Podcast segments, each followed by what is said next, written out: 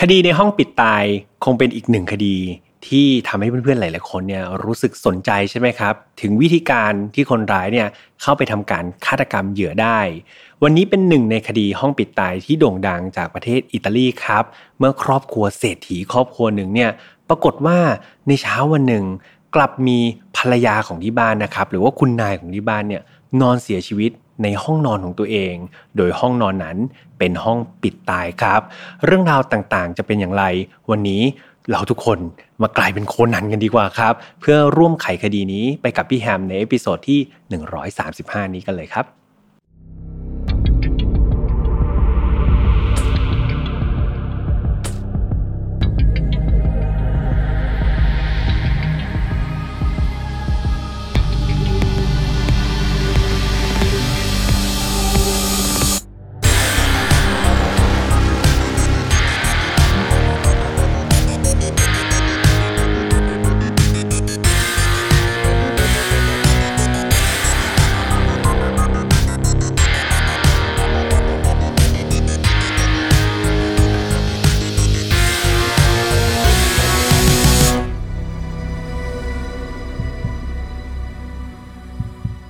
สวัสดีครับ ยินดีต้อนรับเข้าสู่ Final File Podcast ครับ วันนี้คุณอยู่กับผมแฮมทัชพลเช่นเคยครับ เห็นถุงมือเปื้อนเลือดอย่างนี้จริง ๆ เป็นน้ำแดงนะครับ ที่น้องๆทีมงานเนี่ยกินหกกันไว้นะครับพี่แฮมเลยไปช่วยเช็ดมานะครับ ก็เลยเปื้อนสีแดงกันเล็กน้อยนะครับ อันนี้ก็เป็นอะไรสนุกๆนะครับให้กับเพื่อนๆได้ดูกัน ยินดีต้อนรับอีกครั้งหนึ่งครับเข้าสู่ episode ที่ 135 แล้วนะครับหลายๆคนเนี่ยเรียกร้องครับบอกว่าพี่แฮมอยากจะฟังคดีที่เป็นคดีในห้องปิดตาย บ้างนะครับ เพราะว่ามันเป็นพล็อตแบบยอดฮิตเลยเนาะสำหรับใครที่ติดตามพวกนวนิยายใช่ไหมครับ สยองขวัญนวนิยายนักสืบ หรือแม้แต่การ์ตูนครับพี่แฮมเองก็ชื่นชอบทั้งโคนันก็ดูนะครับชินดาอิจิก็อ่านนะครับ แม้ว่าหลังๆเนี่ยโคนันก็ไม่รู้ว่า อ๋อพี่แฮมจะสามารถเกษียณอายุแล้วโคนันจะจบหรือยังนะครับ ตอนนั้นก็มาลุ้นกันครับว่าโคนันจะได้อ่านเราจะได้อ่านตอนจบของโคนันนะครับ ก่อนที่พี่แฮมจะเกษียณหรือเปล่า อย่างไรก็ตามครับ คดีในห้องปิดตายเนี่ยมันไม่ได้มีแค่ในนวนิยาย หรือว่าไม่ได้มีแค่ในการ์ตูนเท่านั้น เพราะว่าอย่างคดีในวันนี้ครับ ก็เป็นคดีที่มันเกิดขึ้นจริง ๆนะครับ แล้ววันนี้พี่แฮมอยากให้ทุกคนเนี่ยสวมบทบาทเป็นนักสืบครับ มาร่วมกันวิเคราะห์ เพราะว่ามีผู้ต้องสงสัยหลายคนทีเดียว ดังนั้นมาวิเคราะห์ไปพร้อมกันครับว่า ใครกันหนอคือคนร้ายที่สร้างคดีฆาตกรรมในห้องปิดตายวันนี้ขึ้นมานะครับ แต่ก่อนที่จะไปเล่าครับก็ต้องพูดเหมือนเดิมว่าฝ่ายน็อตฟาวไม่สนับสนุนความแรงทุกประเภท ทุกเรื่องที่นำมาเล่าครับ อยากให้ฟังไว้เป็นแนวทางในการป้องกันตัวเอง แล้วมาถอดบทเรียนครับ จากอดีตที่มันเลวร้าย ไม่ให้เกิดกับเรา แล้วก็คนที่เรารักนะครับ น้องๆอายุต่ำกว่า 18 ปี ตอนนี้มีคุณพ่อคุณแม่ หรือว่าผู้ปกครองมาอยู่ด้วยหน่อยก็ดีนะครับ เพราะว่าเนื้อหาก็ค่อนข้างที่จะน่ากลัวเหมือนกัน โดยเฉพาะจะมีการบรรยายลักษณะของศพของเหยื่อด้วยนะครับ เพื่อให้เพื่อนๆเนี่ยสามารถนำไปวิเคราะห์ข้อมูลต่อได้ ดังนั้นก็จะมีเนื้อหาที่ค่อนข้างเซนซิทีฟครับน้องๆอายุต่ำกว่า 18 ปี มีคุณพ่อคุณแม่อยู่ด้วยนะครับ ถือว่าพี่แฮมขอละกันอันละถ้าเกิดพร้อมกันแล้วครับ นำมาฟังคดีในวันนี้กันเลยดีกว่า เรื่องราวนี้ครับต้องเริ่มต้นที่ย่านที่ชื่อว่าออเจียตาครับ โดยย่านนี้จะตั้งอยู่ทางตอนเหนือของกรุงโรมนะครับประเทศอิตาลี ในย่านนี้ต้องบอกว่ามันเป็นย่านแบบ ไฮโซครับหรูหราหมาเห่ามากๆ มีระดับนะครับเป็นพิเศษเลย เรียกว่าบริเวณนั้นจะมีแต่ครอบครัวคนร่ำรวยครับ ระดับมหาเศรษฐีหรือว่าเป็นชนชั้นสูงนะของของกรุงโรมเนี่ยมาอาศัยอยู่ร่วมกันครับ ย่านนี้เต็มไปด้วยบ้านพักลักษณะเป็นบ้านพักแบบวิลล่านะครับสุดหรูทุกบ้านเนี่ยจะมีสระว่ายน้ำส่วนตัว แล้วก็สิ่งอำนวยความสะดวกอย่างครบครันเลย หลายๆคนก็เลยมองครับแล้วก็เปรียบเทียบย่านแห่งนี้ว่ามันเป็นเหมือน โอเอซิสแห่งความสงบครับ นี่ก็คือแบบเป็นฉายาที่คนอิตาลีเนี่ยตั้งให้เลย เพราะว่ามันเต็มไปด้วยความปลอดภัย แล้วก็เต็มไปด้วยความสงบสุขนะครับ ก็เรียกว่าเป็นแหล่งมั่งคั่งเลยของกรุงโรมก็ว่าได้ และในสถานที่นี้เองครับ ได้มีครอบครัวนะที่เป็นระดับมหาเศรษฐีครับเป็นคงร่ำรวยมากๆ ครอบครัวหนึ่ง ซึ่งประกอบไปด้วย พ่อแม่นะครับ แล้วก็ลูกรวมทั้งหมด 4 ชีวิต โดยตัวคุณพ่อครับชื่อว่าเปียโตมัตเตอินะครับ อายุ 51 ปีครับ มีอาชีพเป็นนักธุรกิจนะครับที่มีชื่อเสียงมาก ๆ โดยธุรกิจหลักของเขาเนี่ยก็คือเป็นผู้รับเหมาก่อสร้างครับ แล้วก็ประสบความสำเร็จมาก ๆ เลย เขาอาศัยอยู่กับภรรยาของเขาครับที่ชื่อว่าอัลเบริก้าครับ ฟิโลเดลลาทอร์เรนะครับชื่ออาจจะออกเสียงยากนิดนึงเป็นชื่ออิตาลีนะครับถ้าออกเสียงผิดต้องขออภัยด้วย พี่แฮมขอเรียกเขาว่าอัลเบริก้าละกัน คุณอัลเบริก้าครับที่เป็นภรรยาเนี่ยอายุ 42 ปี ก็คืออายุน้อยกว่าสามีเนี่ยประมาณ 9 ปี อัลเบริก้าเป็นหญิงสาวกรุงโรมโดยกำเนิดเลยครับ แล้วเธอเนี่ยก็เกิดมาในครอบครัวแบบชนชั้นสูงเลยนะ คุณพ่อของเธอเนี่ยเป็นถึงท่านเคานต์เลยนะครับ ก็เรียกว่ามาจากครอบครัวไฮโซมากๆ ดังนั้นตลอดชีวิตของเธอเนี่ยต้องบอกว่ามันรายล้อมไปด้วยกลุ่มคนที่ร่ำรวยครับ กลุ่มคนไฮโซ แล้วก็อยู่ท่ามกลางสังคมคนชั้นสูงของกรุงโรมมาโดยตลอด แถมตัวอัลเบริก้าเองเนี่ยเธอก็เป็นคนที่ โดดเด่นมากๆครับ เธอมีใบหน้าที่สะสวยการวางตัวที่งามสง่าทำให้ตัวเธอเนี่ยก็เป็นผู้หญิงที่แบบถ้าพูดง่ายๆคือมีออร่าครับ เดินไปที่ไหนก็จะดูสุขสว่างแล้วก็โดดเด่นกว่าคนอื่นเสมอ เดิมทีครับก่อนที่อเบริกาเนี่ยเธอจะได้พบกับเปียโตคนที่เป็นสามีปัจจุบันเนี่ยเธอเคยมีคู่มั่นมาก่อนด้วยครับ แต่ว่าสุดท้ายเนี่ยก็ต้องเลิกรากันไป ก่อนที่ต่อมาเนี่ยเธอจะได้เจอกับเปียโตคนนี้นะแล้วก็ทั้งคู่ก็เป็นไงตกหลุมรักซึ่งกันและกันครับ แล้วก็ทำการที่จะแต่งงานกัน หลังจากที่คบหาดูใจเพียงแค่ 6 เดือนเท่านั้นเองก็คือแบบถูกใจกันมากแล้วก็รักกันมาก ๆ จากนั้นทางเปียโตรแล้วก็อัลเบริก้าเองเนี่ยเธอก็ได้ให้กำเนิดบุตรขึ้นมา 2 คนนะครับ คนโตมีชื่อว่าแมนเฟรดี้ครับส่วนคนเล็กเนี่ยมีชื่อว่าโดมิทิลล่าพวกเขานี่อาศัยอยู่ในบ้านพักวิลล่าสุดหรูอย่างที่พี่แฮมบอกไปเนาะโดยเต็มไปด้วย แม่บ้านครับ คนรับใช้พี่เลี้ยงเด็กแล้วก็มีคุณครูด้วยนะครับ จ้างมาสอนที่บ้านเลยครับ จ้างมาสอนเด็ก ๆ ที่บ้านแบบส่วนตัวเลยนะครับ ก็เรียกว่าใช้ชีวิตแบบไฮโซมากๆ เรียกแบบนี้ครับ ถ้าเกิดคนภายนอกมองเข้าไป ก็คิดว่าเป็นไง เป็นครอบครัวที่มีความสุขแบบสมบูรณ์แบบมาก ๆเลยใช่ไหมครับ แต่ใครจะไปรู้ครับว่า ครอบครัวที่มันสมบูรณ์แบบแบบนี้ อาศัยอยู่ในย่านหรูหราแบบนี้ ปลอดภัยขนาดนี้ แล้วก็รายล้อมไปด้วยบุคคลที่แบบ เขาเรียกว่าอะไรไฮโซแบบทุกบ้านก็เป็นแบบบ้านระดับมหาเศรษฐี จะเกิดเหตุไม่คาดฝันขึ้นครับ โดยในวันที่ 10 กรกฎาคมปี 1991 วันนั้นเนี่ยจริงๆ เป็นวันครบรอบแต่งงานนะครับของเปียโตแล้วก็อเบริกาเนี่ยทั้งคู่แต่งงานมาครบ 10 ปีพอดี พวกเขาก็เลยมีแผนครับ ว่าอยากจะจัดงานปาร์ตี้เล็ก ๆ ขึ้นมา แล้วก็เลี้ยงฉลองกันภายในครอบครัว ในวันนั้นครับอัลเบริกาเธอก็ตื่นเช้าขึ้นมาครับเพื่อลงมารับประทานอาหารเช้ากับลูกๆของเธอ โดยตอนที่เธอลงมาเนี่ยก็ประมาณ8ปดโมงครึ่งเดี๋ยวพี่แอมจะเล่าเป็นไทม์ไลน์นะครับ8ปดโมงครึ่งเธอก็ลงมาครับ แต่ก่อนที่จะไปกินข้าวเนี่ยเธอก็ทำการแบบเหมือนไปตรวจดูนะตรวจดูว่าเออเนี่ยงานปาร์ตี้ที่จะจัดเนี่ยเรียบร้อยดีหรือเปล่า วันนั้นมีคนงานครับ เข้ามาทำการแบบจัดเตรียมงานปาร์ตี้กันพอสมควร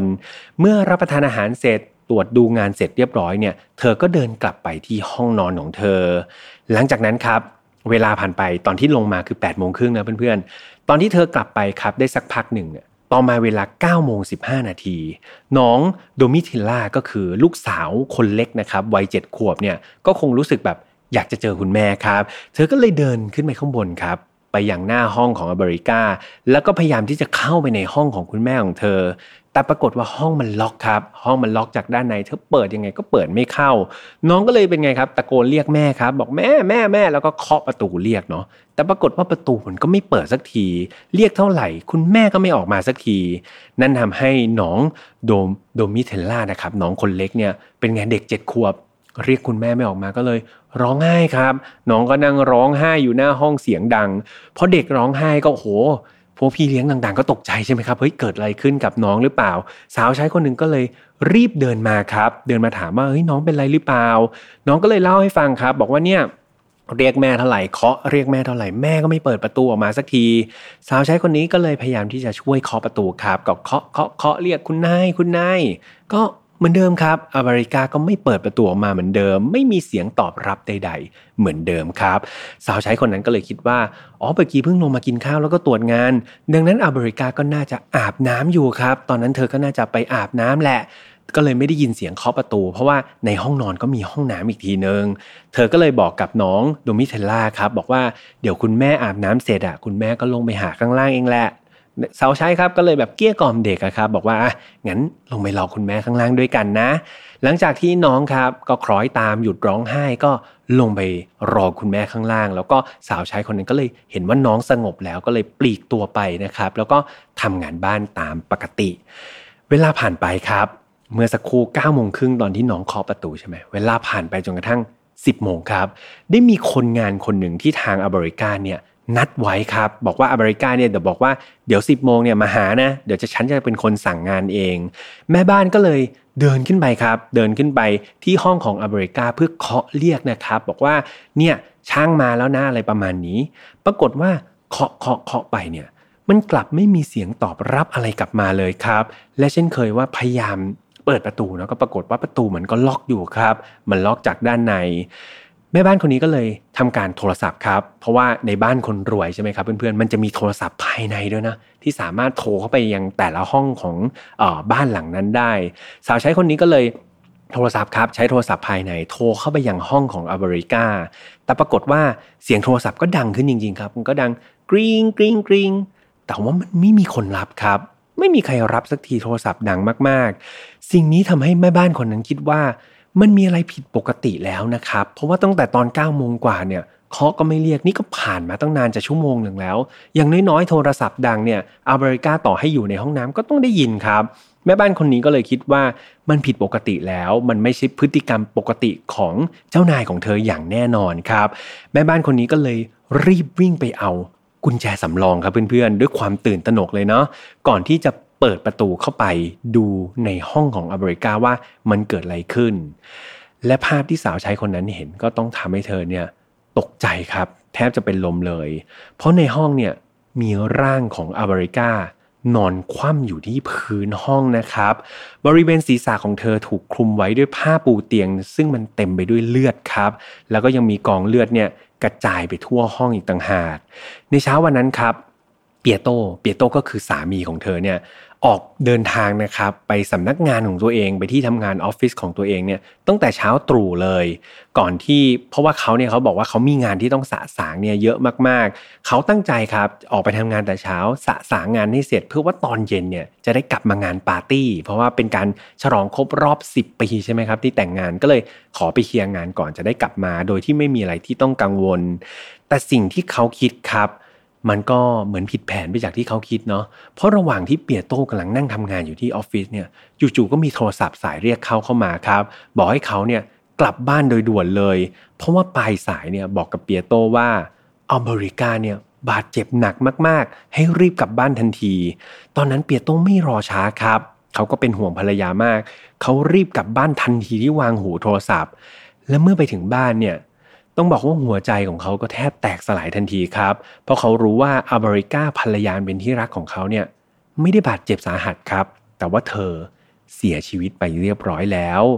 ด้วยความที่สถานที่เกิดเหตุมันคือห้องนอนของตัวเธอเองครับ แล้วก็มันมีมีทางออกเข้าแบบทางเข้าออกอื่นเนาะนอกจากประตูทางด้านหน้าที่เดิมมันล็อกไว้นะครับ ดังนั้นมันก็เลยเปรียบเสมือนห้องปิดตายครับ มันเป็นฆาตกรรมในห้องปิดตาย ซึ่งแทบเป็นไปไม่ได้เลยที่บุคคลภายนอกเนี่ยจะบุกเข้าไปในห้องของเธอได้ นี่มีเจ้าหน้าที่ตำรวจครับ เดินทางมายังบ้านพักแห่งนี้นะครับ มายังที่เกิดเหตุ โดยเบื้องต้นเนี่ยเจ้าหน้าที่ตำรวจได้ทำการ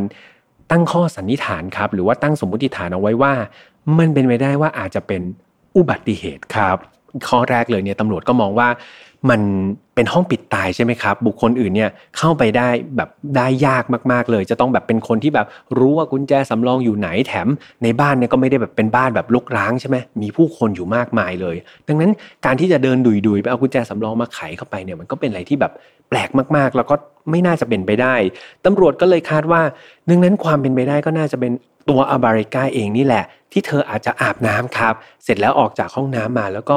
ลื่นนะครับ จนกระทั่งหัวเนี่ยฟาดพื้นแล้วก็เสียชีวิตไป แต่ว่าข้อสมมุติฐานนี้มันก็เรียกว่าถูกปัดตกไปอย่างรวดเร็วครับ เมื่อเจ้าหน้าที่ตำรวจเนี่ยได้ทำการตรวจดูนะสภาพห้องเนี่ยอย่างละเอียด พวกเขาพบว่าในห้องเนี่ยมันกลับมีร่องรอยของการต่อสู้ครับ เกิดขึ้น แถมยังพบสิ่งที่คาดว่าจะเป็นอาวุธสังหารด้วยนะครับ นั่นก็คือ รองเท้าที่ทำจากไม้ครับเพื่อนๆไม่ไม่แน่ใจว่าเพื่อนๆรู้จักหรือเปล่าหรือว่าเคยเห็นหรือเปล่า แต่ว่ามันจะมีรองเท้าบางประเภทที่เป็นรองเท้าที่ทำจากไม้นะครับ และรองเท้านั้นก็เป็นรองเท้าของตัวอเมริกาเองนี่แหละ คาดว่าคนร้ายครับ น่าจะใช้สิ่งเนี้ย หยิบจับขึ้นมาแล้วก็ฟาดไปที่ศีรษะของอเบริกาจนกระทั่งเธอเสียชีวิตครับ หลังจากที่พยายามอาจจะมีการต่อสู้กัน นอกจากนี้ครับยังพบว่าคนร้ายยังได้ขโมย พวกเครื่องประดับแล้วก็อัญมณีที่มีค่านะครับ ภายในห้องออกไปเป็นจำนวนมากอีกด้วย แน่นอนครับ เมื่อมีคดีแบบนี้เกิดขึ้น บุคคลแรกๆเลย ที่ถูกตั้งข้อสงสัย และมักจะถูกตั้งว่าเป็นผู้แบบผู้ต้องสงสัยอันดับหนึ่งเสมอเลยก็คือใครครับ ก็คือคู่ชีวิตใช่ไหมครับ ก็คือสามีนั่นเอง ดังนั้นครับเปียโตตกเป็นผู้ต้องสงสัยอันดับหนึ่งของคดีนี้ทันทีครับ แต่ว่าหลังจากที่เจ้าหน้าที่ตำรวจเนี่ยทำการเรียกตัวเขานะครับ มาทำการสอบปากคำใหม่เนาะก็พบว่าเปียโตเองเนี่ยเขากลับมี หลักฐานที่อยู่เนี่ยที่มันชัดเจนมากๆ อย่างที่พี่แอมเล่าไปจำได้ใช่ไหมครับว่าเปียโตเองเนี่ยเขาออกจากบ้านแต่เช้า แล้วก็เขาไม่ได้ไปที่อื่นครับเขาไปที่ออฟฟิศหรือว่าไปสำนักงานของตัวเองนั่นแหละ และที่สำนักงานนั้นมีพนักงานไปทำงานแล้วครับ ดังนั้นพนักงานที่ทำงานอยู่ที่สำนักงานเนี่ยก็เป็นพยานให้เปียโตทุกคนเลยครับว่า ในช่วงเวลาที่คาดว่าจะเกิดเหตุนั่นน่ะเปียโตอยู่ที่ที่ทำงานจริง ๆ ครับ ดังนั้นเป็นไงมาถึงตรงนี้เปียโตก็ หลุดออกจากข้อสงสัยทันที ในเมื่อเปียโตไม่ใช่ผู้ต้องสงสัยเนี่ยตำรวจก็เลยไปทำการ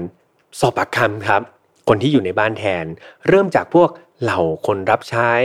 แม่บ้าน แล้วก็คนงานต่างๆ ที่ทำงานในบ้านวันนั้นนะครับ ก็ปรากฏว่าดูเหมือนทุกๆ คนเนี่ยจะมีน้ำหนักในการให้การมากๆครับ ว่าตอนนั้นพวกเขาทำอะไรอยู่อยู่ตรงไหน แล้วก็มีพยานนะครับที่แบบรู้เห็นในสิ่งที่ตัวเองทำเนี่ยแทบจะทุกคนเลยครับ อีกทั้งบริเวณห้องนอนของอเบริกาสถานที่เกิดเหตุเนี่ยมันก็ไม่ได้มีบุคคลใดนะครับ ไปป้วนเปี้ยนอยู่แถวนั้นเลย ไม่ได้มีพฤติกรรมอะไรที่น่าสงสัยนะครับ ของใครคนใดคนหนึ่ง บริเวณหน้าห้องของเธอเลย จากการสอบปากคำทั้งหมดครับของบุคคลที่เกี่ยวข้องเนี่ยตำรวจได้ไปสะดุดใจกับเรื่องเรื่องหนึ่งครับ ก็คือบ้านหลังนี้เพื่อนๆ นอกจากคนแล้วเนี่ยยังมีสุนัขด้วยครับ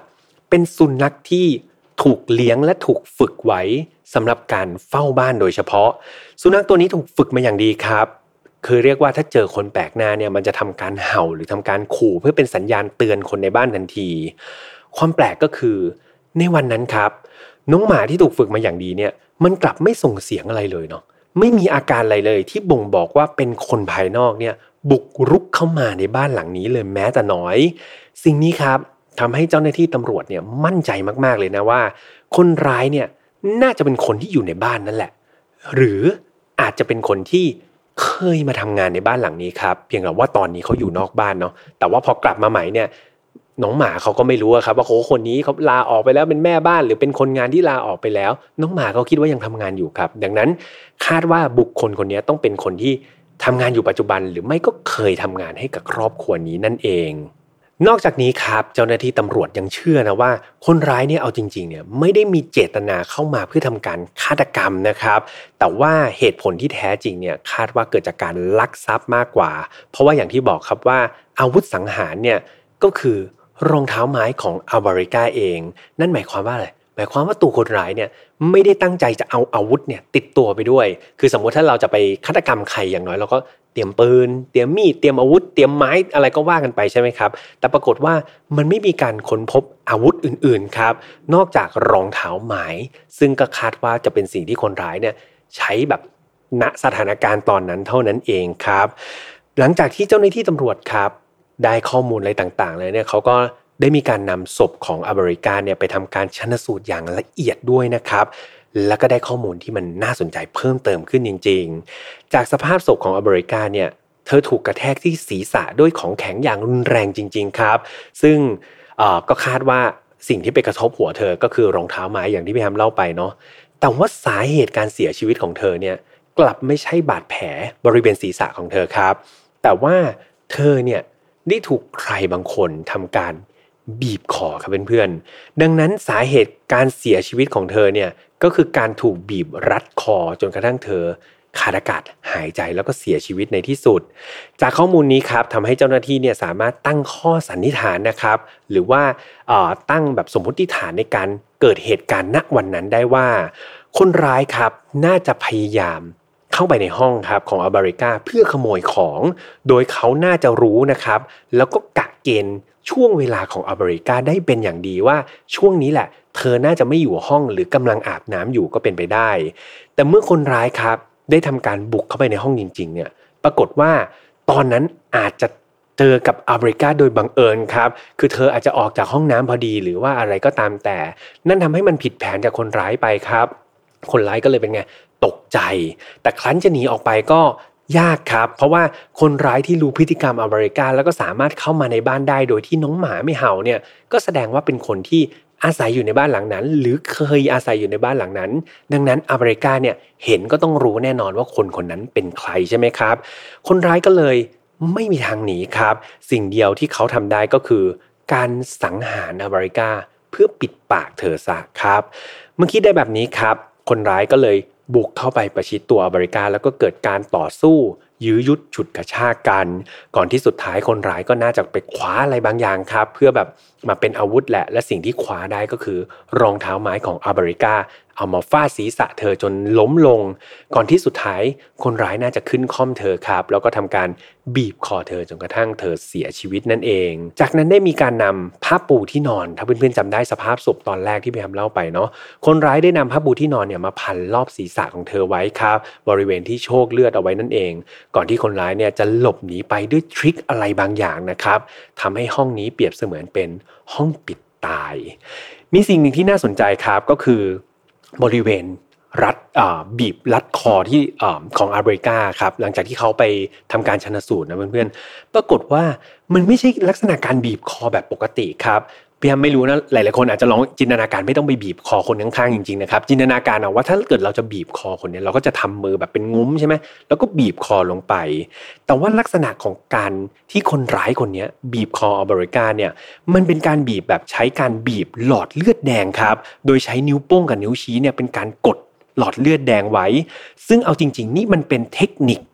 เฉพาะตัวนะครับสำหรับคนที่มีศิลปะการต่อสู้โดยเฉพาะเท่านั้นเอง ซึ่งเอาจริง ๆ วิธีนี้มันไม่ใช่วิธีง่าย ๆ เลยนะครับ ที่คนปกติจะรู้วิธีการลัดคอแบบนี้ได้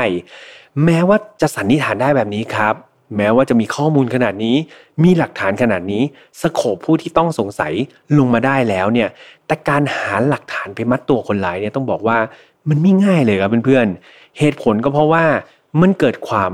ไม่รอบคอบครับ ในระหว่างที่ทำคดีนี้เกิดขึ้น เริ่มต้นจาก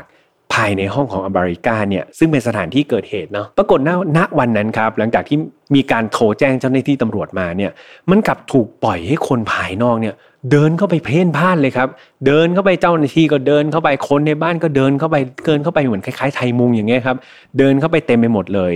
มันทำให้เกิดการปนเปื้อนครับ ของหลักฐานมากมายเลยนะในห้องของอเมริกา ซึ่งนี่เป็นความผิดพลาดมาก ๆ เลย สิ่งนี้ครับทำให้ล่องลอยบนหลักฐานต่างๆเนี่ยมันถูกแบบปะปนไปหมดครับสเปะปะสปะไปหมด เจ้าหน้าที่ไม่สามารถที่จะแกะรอยนิ้วมือได้เลยนะครับ ทั้งทั้งที่มันควรจะหาได้เนาะ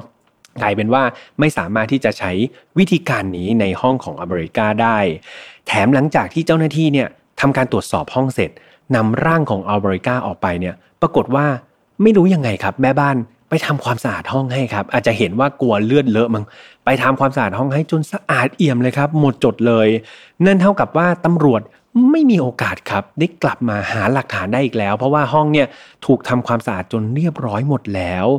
ดังนั้นมันก็เลยยากมากๆครับ ที่แพมบอก มันยากมากๆในการหาหลักฐานเพิ่มเติมครับ เพื่อใช้ในการมัดตัวคนร้ายของคดีนี้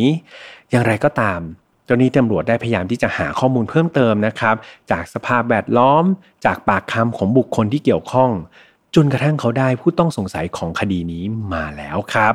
โดยในบรรดาผู้ต้องสงสัยทั้งหมดเนี่ยได้มีชื่อของอดีตพนักงานคนหนึ่งนะพี่ยามย้ำว่าเป็นอดีตพนักงานนะที่มันโดดเด่นกว่าใครเป็นพิเศษเลย เขามีชื่อว่ามานูเอลวินสตันครับ อายุ 22 ปี โดยตัวเขาเนี่ยเป็นอดีตคนงานที่เคยทำงานให้กับบ้านหลังนี้มาก่อน ที่บอกว่าเป็นอดีตคนงานเขาเพราะว่าเขาเพิ่งถูกไล่ออกไปครับ เหตุผลก็เพราะว่านายวินสตันเนี่ยได้ไปขอยืมเงินจากอาบริกาโดยบอกกับเธอว่าเนี่ยเขาต้องการเงินไปแต่งงานครับ ไปจัดงานแต่งงานกับแฟนของเขา แต่ว่าเวลาเนี่ยปรากฏว่าอาบริกาก็ใจดีนะให้ยืมเงินไป ปรากฏว่าเวลาผ่านไปเกินกว่ากำหนดละ เกินกว่ากำหนดที่ตกลงจะต้องคืนเงินแล้วเนี่ย ปรากฏว่านายวินสตันก็เหมือนนิ่งเฉยอะครับ ไม่ยอมพูดถึงเรื่องเงิน ไม่ยอมคิดหรือว่าพยายามที่จะคืนเงินให้กับอาบริกาเลยอาบริกาก็ไปทวงถามนะว่าเอ้ยเธอเธอเนี่ยเมื่อไหร่เนี่ยจะคืนเงินฉันสักที ก็ยืมไปตกลงกันไปแบบนี้นี่ ก็คืนกันมาเมื่อไหร่จะคืน ถ้าไม่มีเงินอะจริงๆอเมริกาเธอมีออปชันนี้ด้วยนะ เธอบอกว่าไม่มีเงินไม่เป็นไรอย่างนั้นแลกกับการทำงานละกัน ก็ทำงานโดยไม่รับเงินเดือนไปเรื่อยๆก่อนไหมล่ะ แล้วเดี๋ยวไปหัก กับหนี้ใช่ไหมครับ ปรากฏว่าวินสตันบอกไม่เอา เขาไม่ยอมเลือกทางเลือกใด ๆ ครับ เขาพูดแค่อย่างเดียวว่า ก็ผมไม่มีเงินน่ะจะให้ทำยังไง ก็อารมณ์แบบไม่มีไม่หนีแล้วก็ไม่จ่ายนะครับ คล้ายๆ กันลูกหนี้ของใครบางคนเนาะสิ่งนี้ครับทำให้อเมริกาเนี่ยโมโหสิครับแบบโอ้โห นี่ฉันก็พยายามจะช่วยเธอแล้วนะ เธอกลับแบบไม่แม้แต่จะคิดพยายามนะครับ ใช้นี่ของตัวเอง อเมริกาก็เลยโมโหมากแล้วในวันนั้นเองครับ เธอก็เลยตวาดแล้วก็ ไล่ออกเลยครับ ไล่นายวินสตันออกเลย ในตอนนั้นเนี่ยมีพยานนะครับ ที่เห็นเหตุการณ์นี้หลายคนเลย แถมยังได้ยินเสียงนายวินสตันเนี่ยพูดด้วยนะพูดแนวแบบข่มขู่ครับข่มขู่เอาชีวิตอัลบริกาต่อหน้าแม่บ้านหลาย ๆ คน เหตุผลสนับสนุนอื่น ๆ ก็คือตอนที่ไล่นายวินสตันออกเนี่ยเขาไม่คืนกุญแจบ้านด้วยครับเพื่อนๆ เพราะว่ามันเกิดเหตุการณ์ฉุกละหุกใช่ไหมประมาณแบบทะเลาะกัน แล้วก็ไล่ออกไป ปรากฏว่า วันนั้นครับนายวินสตันมีกุญแจบ้านหลังนี้ด้วยนะ แล้วเขาก็ติดตัวออกไปด้วยเลย นอกจากนี้ครับเจ้าหน้าที่ตำรวจเนี่ยยังพบว่านายวินสตันเนี่ยเคยไปฝึกพวกศิลปะการต่อสู้ด้วยนะครับเพื่อนๆ ซึ่งมันเป็นลักษณะศิลปะการต่อสู้ที่มันสอดคล้องครับกับลักษณะการถูกกดบริเวณลำคอของออเบริกาตอนที่พบศพของเธอ หลังจากที่เจ้าหน้าที่ตำรวจได้ข้อสงสัยแบบนี้เขาก็เลยทำการเรียกนายวินสตันมา สอบปากคำครับ เขาก็บอกว่า เฮ้ยตัวเขาเนี่ยเคยทำงานนะทำงานให้กับบ้านหลังนี้จริงทำงานให้กับอเมริกาจริง ๆ เพียงแต่ตอนเนี้ยเขาโดนไล่ออก แล้วก็เขาก็ได้แบบเจ้านายคนใหม่แล้ว ไปทำงานกับเจ้านายคนใหม่แล้ว และในวันที่เกิดเหตุครับ เขาก็ทำงานอยู่ที่คันลือหาดของเจ้านายคนใหม่นี่แหละ อย่างไรก็ตามครับวินสตันเนี่ยไม่สามารถที่จะหาพยานยืนยันได้นะครับ ว่าวันนั้นเขาไปทำงานที่คฤหาสน์จริง ๆ คือเป็นแค่ลมปากของเขาครับที่บอกว่าไปงานงานที่คฤหาสน์หลังใหม่ของนายจ้างคนใหม่ ดังนั้นวินสตันก็ถือว่ายังไม่มีหลักฐานที่เข้มแข็งพอนะครับในการยืนยันตัวตน แต่แม้ว่าวินสตันจะดูเข้าข่ายขนาดไหน เจ้าหน้าที่ยังขาดหลักฐานครับ ก็ไม่มีหลักฐานครับที่จะไปเอาผิดนายวินสตันคนนี้ได้อยู่ดี คราวนี้เราพักผู้ต้องสงสัยคนที่หนึ่งไว้นะครับก็คือนายวินสตันนั่นเอง มาที่ผู้ต้องสงสัยอีกคนหนึ่งครับ น่าสนใจพอๆกันเลย เจ้าหน้าที่ตำรวจได้ให้ความสนใจกับผู้ต้องสงสัยคนที่สองนี้เช่นเดียวกัน คนนี้มีชื่อว่าโรเบโตจาโคโนครับ จาโคโนเนี่ยเป็นลูกชาย ของอดีตลูกจ้างอีกทีหนึ่งนะครับ ซึ่งต้องบอกว่าจาโคโนนี่มีประวัติที่ไม่ขาวสะอาดมากๆครับ เขามีปัญหายุ่งเกี่ยวกับยาเสพติด แถมยังมีปัญหาแบบเกี่ยวกับประวัติอาชญากรรมอีกด้วย ตัวจาโคโนเองเนี่ยเคยไปที่บ้านของอาบาริกาด้วยนะครับ เพื่อไปช่วยคุณพ่อ อย่างที่บอกนะว่าคุณพ่อเป็นอดีตคนงาน ดังนั้นบางทีก็แบบหนีบลูกไปแหละหนีบลูกไปช่วยงานซ่อมแซมบ้าน โดยตอนนั้นครับ ทั้งคู่ก็มักจะเข้าไปป้วนเปี้ยนแล้วก็วนเวียนอยู่ในบ้านของอาบริกาอยู่อย่างสม่ำเสมอทำให้แม้แต่น้องหมาเอง แม้แต่แม่บ้านเองเนี่ยก็ไม่ได้รู้สึกว่าจาโคโนเป็นคนแปลกหน้าแต่อย่างไร แม้ประวัติของเขาจะดูน่าสงสัยขนาดไหนครับ แต่ตัวจาโคโนเองเนี่ย เขาก็ยังยืนยันในความบริสุทธิ์ของเขาเองอยู่เสมอ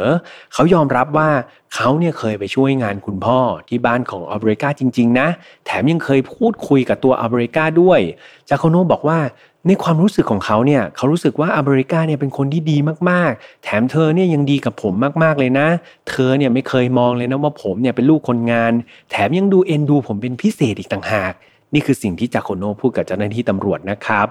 อย่างไรก็ตามหลังจากที่เจ้าหน้าที่เนี่ยไปสอบถามคนในบ้านแล้ว ทุกคนก็พูดเหมือนกันหมดเลยครับ เป็นทิศทางเดียวกันเลยครับว่า สิ่งที่จาโคโนพูดเนี่ยน่าจะเป็นการคิดไปเองมากกว่าครับ ไม่น่าจะเป็นอะไรอย่างนั้นอาบาริกาไม่น่าจะให้ความสนใจหรือว่าเอ็นดูจาโคโนเป็นพิเศษอย่างที่เขากล่าวอ้างนะครับ ณจุดนี้เนี่ยตอนนี้เจ้าหน้าที่ตำรวจมีผู้ต้องสงสัยหลักอยู่ 2 คนนะครับ ซึ่งก็มี ข้อสมมติฐานที่อย่างที่พี่ฮัมเล่าไปเนาะซึ่งมันก็มีความเป็นไปได้สูง พวกเขามีหลักฐานนะครับอย่างรอยเลือดครับที่พบบนเสื้อผ้าของอเมริกา แต่สุดท้ายมันก็ยังไม่มีหลักฐานใดๆครับ ที่มันชัดเจนพอจนกระทั่งสามารถที่จะมัดตัวคนร้ายได้ แม้คดีนี้ครับ อย่างที่เล่าไปว่ามันเกิดในปี 1991 หลายๆคนก็บอกว่าเฮ้ยพี่แฮมมันมีเลือดเนี่ยที่ไม่ใช่เลือดของอเมริกา ปนเปื้อนอยู่ในเสื้อผ้าของเธอ ก็เอาเลือดไปตรวจ DNA สิใช่ครับ ปี 1991 เนี่ยมันมีเทคโนโลยี DNA แล้วก็จริง แต่ว่าความแม่นยำในสมัยนั้นต้องบอกว่ามันยังต่ำมากๆครับ ผลลัพธ์ออกมาเนี่ยมันยังไม่ได้ดีเหมือนในปัจจุบัน สุดท้ายแล้ว ในเมื่อหลักฐานต่างๆ เนี่ยมันไม่สามารถที่จะชี้ชัด หรือว่าฟันธงไปที่ใครได้ สุดท้ายตำรวจก็ต้องทำการปล่อยผู้ต้องสงสัยเป็นอิสระครับ ในเมื่อตอนนี้ครับไม่สามารถที่จะยึด ติดใครได้เลยนะตำรวจก็ต้องทำงานต่อไปใช่ไหมหาหลักฐานต่อไปคิดวิเคราะห์ต่อไป เขาก็พยายามที่จะสืบคดีนี้ต่อครับ ต่อไปอีกราวสองถึงสามปี ก่อนที่สุดท้ายเรื่องนี้มันก็ค่อยๆเงียบลงนะเพื่อนๆ แล้วก็ดูเหมือนจะกลายเป็นคดีในห้องปิดตายที่ไร้คนผิดซะอย่างนั้นครับ จะกลายเป็นโคเคส หรือว่าคดีที่ปิดไม่ลง จะมีก็แค่คนเดียวครับ ก็คือนายเปียโต นายเปียโตคือใครครับนายเปียโตคือสามีนั่นเองครับ คนที่เป็นสามีเนี่ยเขารู้สึกว่าเขายอมรับไม่ได้กับคดีนี้ เขาไม่เคยที่จะหยุดต่อสู้เพื่อภรรยาของเขาเลยครับ เขาอยากให้ภรรยาของเขาเนี่ยได้รับความเป็นธรรม เอาจริง ๆ เนี่ย ตอนนั้นเจ้าหน้าที่ก็ยังไม่ได้ตัดเปียโตออกจากผู้ต้องสงสัยซะทีเดียวเนาะแม้ว่าเขาจะมีพยานที่อยู่ที่แข็งแรงมาก ๆ โดยเจ้าหน้าที่เนี่ยได้มีการขอเข้าไปตรวจสอบพวกบัญชีธุรกิจ เส้นทางการเดินบัญชีต่างๆ ของเขาด้วย แต่ปรากฏว่าไม่ว่าจะตรวจสอบนายเปียโตยังไงเนี่ย มันไม่มีอะไรผิดปกติเลยครับสิ่งนี้เนี่ยมันเป็นเครื่องยืนยันเลยนะว่าเปียโตเนี่ยเป็นแบบสามีที่ดีแล้วก็เป็นผู้บริสุทธิ์จริง ๆ ดังนั้นครับ ตอนนี้เปียโตเนี่ย เหมือนกลายเป็นสามีที่บริสุทธิ์และพยายามต่อสู้เพื่อภรรยาของเขาอย่างแท้จริง สื่อมวลชนเองก็ให้ความสนใจนะเพราะว่าอย่างที่พี่ฮัมบอกไปว่าครอบครัวนี้เป็นครอบครัวที่มีชื่อเสียงใช่ไหมครับ ครอบครัวคนรวย สื่อก็เข้ามาแบบทำข่าวอย่างต่อเนื่อง แล้วก็พร้อมครับที่จะสนับสนุนให้เปียโตเนี่ยต่อสู้กับคดีนี้ให้จงได้ จนกว่าจะหาผู้กระทำความผิดมาลงโทษ เวลาผ่านไปเรื่อยๆครับ ไม่ได้ผ่านไปแค่แป๊บเดียวนะเพื่อน เปียโตต่อสู้มาตลอด 10 ปีครับเพื่อนๆต่อสู้มาเรื่อยๆ เรียกร้องความยุติธรรมให้ภรรยาของตัวเอง ตลอด 10 ปี ในที่สุดความพยายามของเปียโต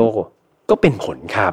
เมื่อได้มีการติดต่อหาอายการคนใหม่คนหนึ่งเข้ามารับทำคดีนี้ อายการคนนี้ครับหลังจากที่ได้รับคำร้องเรียนจากเปียโตเนี่ยเขาก็ให้ความสนใจกับคดีนี้มากๆเลยเนาะเขากลับไปศึกษาคดีนี้อย่างละเอียดครับ อ่านทุกแฟ้มเลยนะอ่านดูทุกข้อมูลเลยที่มีการเก็บมาว่าเฮ้ยมันมีข้อมูลอะไรบ้างที่ตกหล่นไปหรือเปล่า หรือมีอะไรที่น่าสนใจ สุดท้ายครับ ทางอายการได้ตัดสินใจนำหลักฐานทั้งหมดที่เก็บเอาไว้เนี่ยกลับมาตรวจสอบใหม่ทั้งหมดเลย และด้วยความที่มันผ่านไปแล้ว 10 ปีครับเพื่อนๆจากปี 1991 กลายมาปี 2011 เนี่ย ตอนนี้เทคโนโลยีเป็นไง มันพัฒนาไปไกลมากๆครับ นิติเวชที่ใช้ในการพิสูจน์ DNA ตอนนี้คือมันทันสมัย มันเที่ยงตรงมาก ดังนั้นครับ การตรวจสอบ DNA ในปี 2011 เนี่ย ต้องถือว่ามันเป็นอะไรที่วัดผลได้นะครับ แล้วก็มีความมั่นยำสูงมากๆ ทางอายการก็เลยเอาหลักฐานทั้งหมดครับไม่ว่าจะเป็นผ้าปูเตียงเอยเสื้อผ้าเอยหรืออะไรเอยที่มีคราบเลือดนะครับของคนร้ายเนี่ยไปทำการตรวจสอบ และเมื่อทีมนิติวิทยาศาสตร์ครับ ได้ทำการตรวจสอบ ก็พบข้อมูลที่มันน่าสนใจอย่างมากเลยครับ ก็คือในบรรดาเลือดเหล่านั้นที่เขามีการตรวจสอบเนี่ยมันไม่ได้มีแค่เลือดของอเมริกาคนเดียวจริง ๆ ด้วย แต่มันกลับมีเลือดของใครบางคน ปะบนอยู่ และเจ้าของเลือดนั้นก็ไม่ใช่ใครอื่นครับ เจ้าของเลือดนั้นเป็นของนายมานูเอลวินสตันนั่นเอง ยังจำเขาได้ใช่ไหมครับ นายมานูเอลวินสตันผู้ต้องสงสัย คนแรกของคดีนี้นะครับ ที่เป็นอดีตคนงานที่เคยยืมเงินไม่มีไม่หนีไม่จ่ายคนนั้นนั่นแหละครับ และนี่ก็คือหลักฐานเด็ดที่มันชัดเจนมากๆครับ เมื่อได้หลักฐานนี้แล้วนะครับ มันก็มากพอที่เจ้าหน้าที่เนี่ยจะเรียกตัวนายวินสตันกลับมาสอบปากคำอีกครั้ง นายวินสตันครับ ได้ปรากฏตัวที่สถานีตำรวจและดูเหมือนครั้งนี้ เขาจะรู้ตัวครับ เขาไม่ได้มาคนเดียว แต่เขามาพร้อมกับ ทนายความของเขาด้วย เขาเริ่มใช้สิทธิ์ที่จะไม่พูดทันทีครับคือตามกฎหมายใช่ไหมครับเขาจะมีสิทธิในการที่จะไม่ตอบคำถามอะไรพวกนี้ ก็เรียกว่าศึกษามากับทนายอย่างดีครับแพ็คคู่ทนายมาเลย ตลอดการสอบปากคำครับ เจ้าหน้าที่ได้นำหลักฐานต่างๆเนาะมาตั้งบนโต๊ะแล้วก็ชี้ตัวเลยว่าเนี่ยมันปฏิเสธได้ยากมากเลยนะว่านายวินสตันจะไม่มีรู้ไม่เห็นหรือไม่เกี่ยวข้องกับคดีนี้จริง ๆ การสอบปากคำครับทวีความเข้มข้นมากขึ้นเรื่อยๆ แล้วก็กดดันมากขึ้นเรื่อยๆ จนในที่สุดครับ ในเมื่อมันดิ้นไม่ออก มันหนีไปไหนไม่ได้นายวินสตันก็เลย ยอมรับสารภาพครับ ว่าเขานี่แหละ คือฆาตกรที่สร้างคดีในห้องปิดตายนี้จริงๆ เขายอมรับครับว่าในวันนั้นเนี่ยเขาไปหาอัลเบริกาจริง ๆ ครับ โดยจุดประสงค์ของเขาคือไปขอโอกาสเธอครับ เขาไปขอโอกาสว่า เขาอยากจะขอกลับมาทำงานกับอาบริกาได้ไหม เขาสำนึกผิดแล้ว จะไม่จ่ายเงินเดือนให้เขาก็ได้นะ คือเขาเนี่ยพร้อมจะใช้คืนหนี้ เพราะว่าเอาจริง ๆ แล้ว เขาไม่ได้มีเจ้านายใหม่ครับ เขาใครเป็นคนตกงาน ตอนนี้เขาก็เลยแบบเหมือนกลับไปหาบริกาเพื่อพิจารณาเขาใหม่ละกัน แต่ปรากฏในในวันนั้นครับอาบริกานี่ไม่มีความเห็นใจแล้ว เพราะว่าถือว่าให้โอกาสแล้วช่วยเหลือแล้ว แต่ไม่รับโอกาสครั้งนั้น ดังนั้นจะกลับมาครั้งนี้มันสายเกินไปแล้วครับอาบริกาเนี่ยไม่ให้โอกาสครับ นอกจากจะไม่รับคำขอของเขาแล้วอาบริกายังไล่เขาไปด้วยคำพูดที่ อันนี้เป็นปากคำของวินสตันนะครับบอกว่าไล่เขาแบบด้วยคำหยาบคายครับ ไล่เหมือนหมูเหมือนหมาเลย แถมยังพูดเหยียดหยามเขาอีกต่างหาก ด้วยความโกรธครับวินสตันตอนนั้นก็เลยโมโหมากไปคว้ารองเท้าไม้ครับแล้วก็ฟาดหัวไปเลยครับ เป็นเหมือนการระบายความโกรธก่อนที่เขาเนี่ยจะตัดสินใจบีบคอเธอครับ แล้วก็ไหนๆจะไปแล้วใช่ไหมครับ ก็ขโมยของหน่อยล้วกันครับ ก็ขโมยอัญมณีนะครับ แล้วก็หนีออกจากบ้านไป เพื่อนๆอาจจะหลายคนอาจจะงงใช่ไหมครับว่า เอา้าแล้วนายวินสตันเข้าไปในบ้านหลังนี้ได้ยังไงคำตอบคือเขาเข้าไปทาง หลังคาครับเพื่อนๆ คือห้องนอนเนี่ยมันอยู่ชั้นสองใช่ไหมครับ แล้วด้านบนเนี่ยจะเป็นหลังคา นายวินสตันคนนี้เขาเคยเป็นช่างครับ เคยเป็นคนงานในบ้านหลังนี้มาก่อน ดังนั้นเขาเคยซ่อมครับ เขาเคยซ่อมหลังคาจุดนั้น แล้วเขาเนี่ยเคยเปิดดูว่าเฮ้ย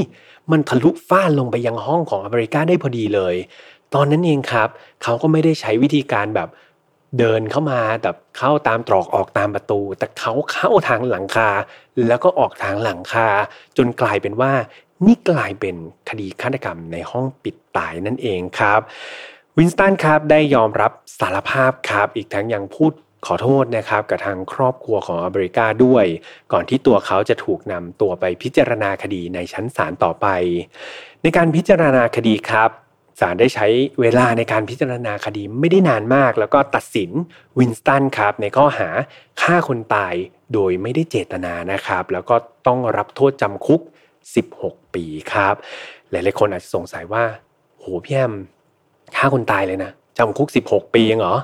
เหตุผลคืออะไรรู้ไหมครับเหตุผลคือทนายของนายวินสตันครับ เขาพยายามใช้ประโยชน์ต่างๆครับของข้อกฎหมายเนี่ยมาหาช่องโหว่เช่น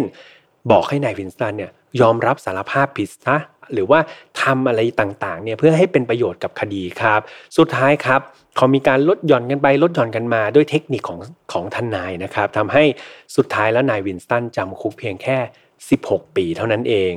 จำนวนโทษครับที่ได้รับเนี่ยแน่นอนว่ามันสร้างความไม่พอใจให้กับเปียโตเป็นอย่างมาก แล้วก็เขารู้สึกแบบโหมันไม่ยุติธรรมเลยครับ เขารู้สึกว่าบทลงโทษนี้เทียบกับการที่ภรรยาเขา เสียชีวิตไปเนี่ยมันเป็นอะไรที่แบบไม่ยุติธรรมเลย มันไม่แฟร์เลยครับ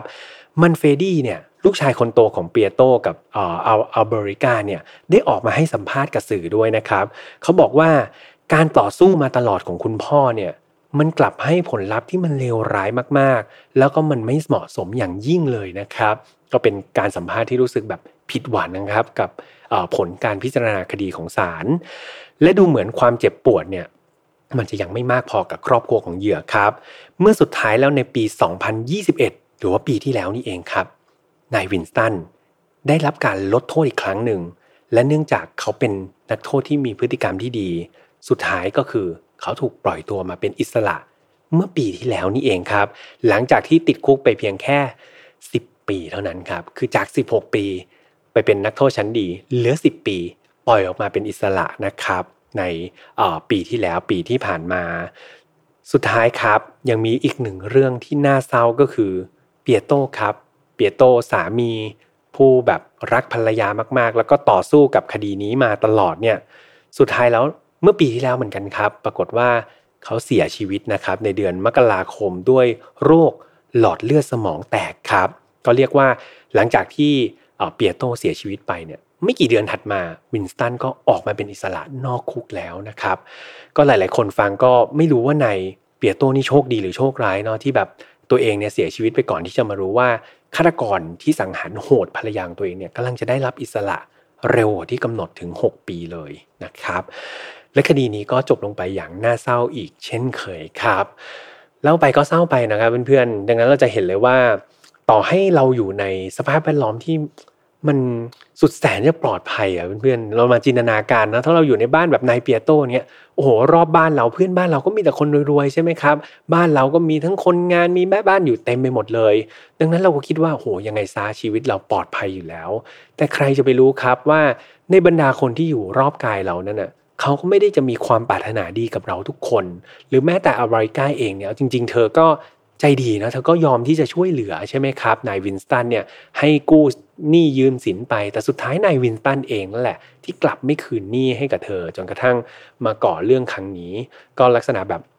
แผลและผ่านยังไงก็ไม่รู้นะครับ สุดท้ายแล้วคดีนี้มันก็ดูไม่ได้รับความยุติธรรม สักเท่าไหร่ครับ แต่ว่าอีกหนึ่งบทเรียนที่เราจะต้องมาศึกษาจากคดีนี้เลยก็คือ การพยายามที่จะป้องกันตัวเอง แล้วก็ระมัดระวังตัวเองอย่างที่พี่แฮมเล่าไปเนาะเราฟังคดีฆาตกรรมเหล่านี้ไปเนี่ยอย่างน้อยมันต้องได้ประโยชน์กับเราบ้าง มีเพื่อนๆคาแฟรายการบางคนเนี่ยส่งข้อความมาหาพี่แฮมบอกว่าเมื่อก่อนเนี่ยเขาเป็นคนที่ไม่กลัวเป็นน้องผู้หญิงนะครับบอกว่าเนี่ยเมื่อก่อนไม่กลัวเลยนะ กลับแบบบ้านดึกๆเนี่ยจากมหาลัยเนี่ยเดินกลับหอคือหออยู่ใกล้ๆมหาลัย เดินกลับชิวๆครับคนเดียว แต่หลังจากที่เป็นแฟนรายการฝ่ายนอตฟาวเนี่ยเธอก็มีความระมัดระวังตัวอย่างสูงครับ ก็เรียกว่าไม่กล้ากลับดึกครับ หรือว่าถ้ากลับดึกเนี่ยก็มักจะชวนเพื่อนๆเดินไปเป็นกลุ่ม สิ่งเหล่านี้ครับพี่ยมบางทีฟังแล้วเราก็รู้สึกชื่นใจเหมือนกันเนาะเพราะว่าเราไม่รู้เลยครับว่าตัวเราเองเนี่ยป้องกันตัวเองดีขนาดไหนแล้ว แต่ว่าคนอื่นที่อยู่รอบข้างเราเนี่ยไม่มีใครการันตีได้เลยครับว่า พระเจ้าจะส่งมาแต่คนดีมาอยู่รายล้อมเรา ดังนั้นสิ่งที่ทำได้และทำดีที่สุดก็คือ การป้องกันตัวเองครับ พร้อมกับสอนบุตรหลานหรือคนที่อยู่รอบข้างเราว่า